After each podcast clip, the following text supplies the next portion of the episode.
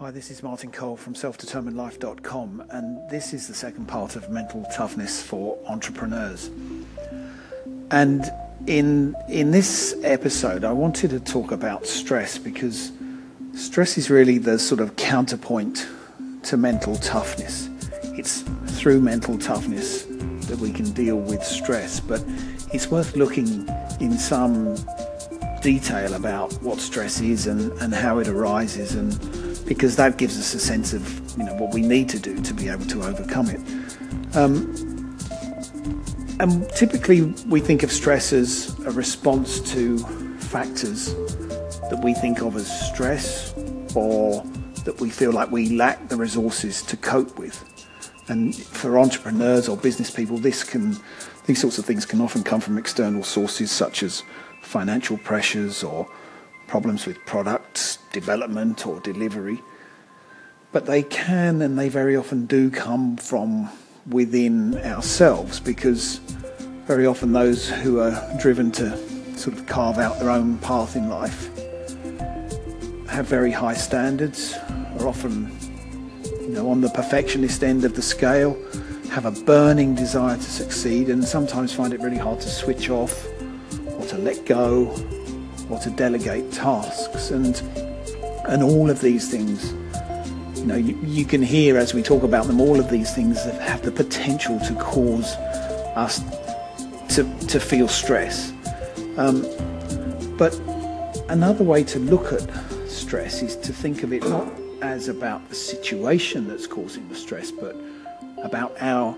internal appraisal of the situation that's leading to the stress response. And if you think about it, that sort of makes sense, because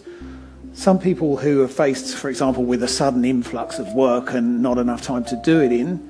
will not be stressed by that, but will consider it to be a challenge or a problem to be solved. And and it's interesting, because this approach places the individual at the heart of the stress response rather than the stressor, the external event. Um, and if you think about it being the individual at the heart of the stress response, then that gives you some clues about how it's the how the individual can change themselves to enable themselves to to sort of improve in relation to these stressful um, situations. And it's really important that we are able to do so, because if you don't deal with stress well, you, there are some serious consequences. So you, typically things like unhappiness, burnout, depression, poor performance, distractedness, bad decision making because you get so narrow in your thinking, lack of concentration, and all sorts of physical health problems, and even substance abuse and so on. So it's critical that we can deal well with stress, and and if you think about those people who deal who do deal well with stress, those are the people who are able to optimize their performance and to operate at their peak, operating towards their full potential. And it's really this sort of juxtaposition between stress and peak performance that is at the heart of the sort of mental t- toughness construct, because the idea that we can achieve optimal performance through mental toughness is, is a sort of critical one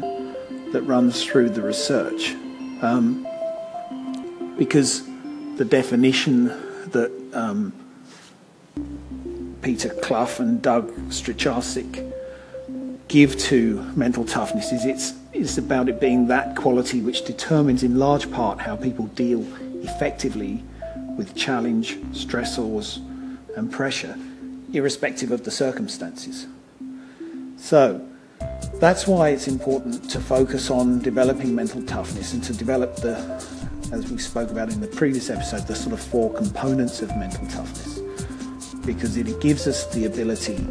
to not only deal with the tough stuff in life, the, the stress,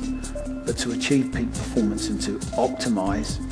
and really reach full potential. And for entrepreneurs and business people, that's critical. So thanks for joining me. You can see more on self determined life dot com,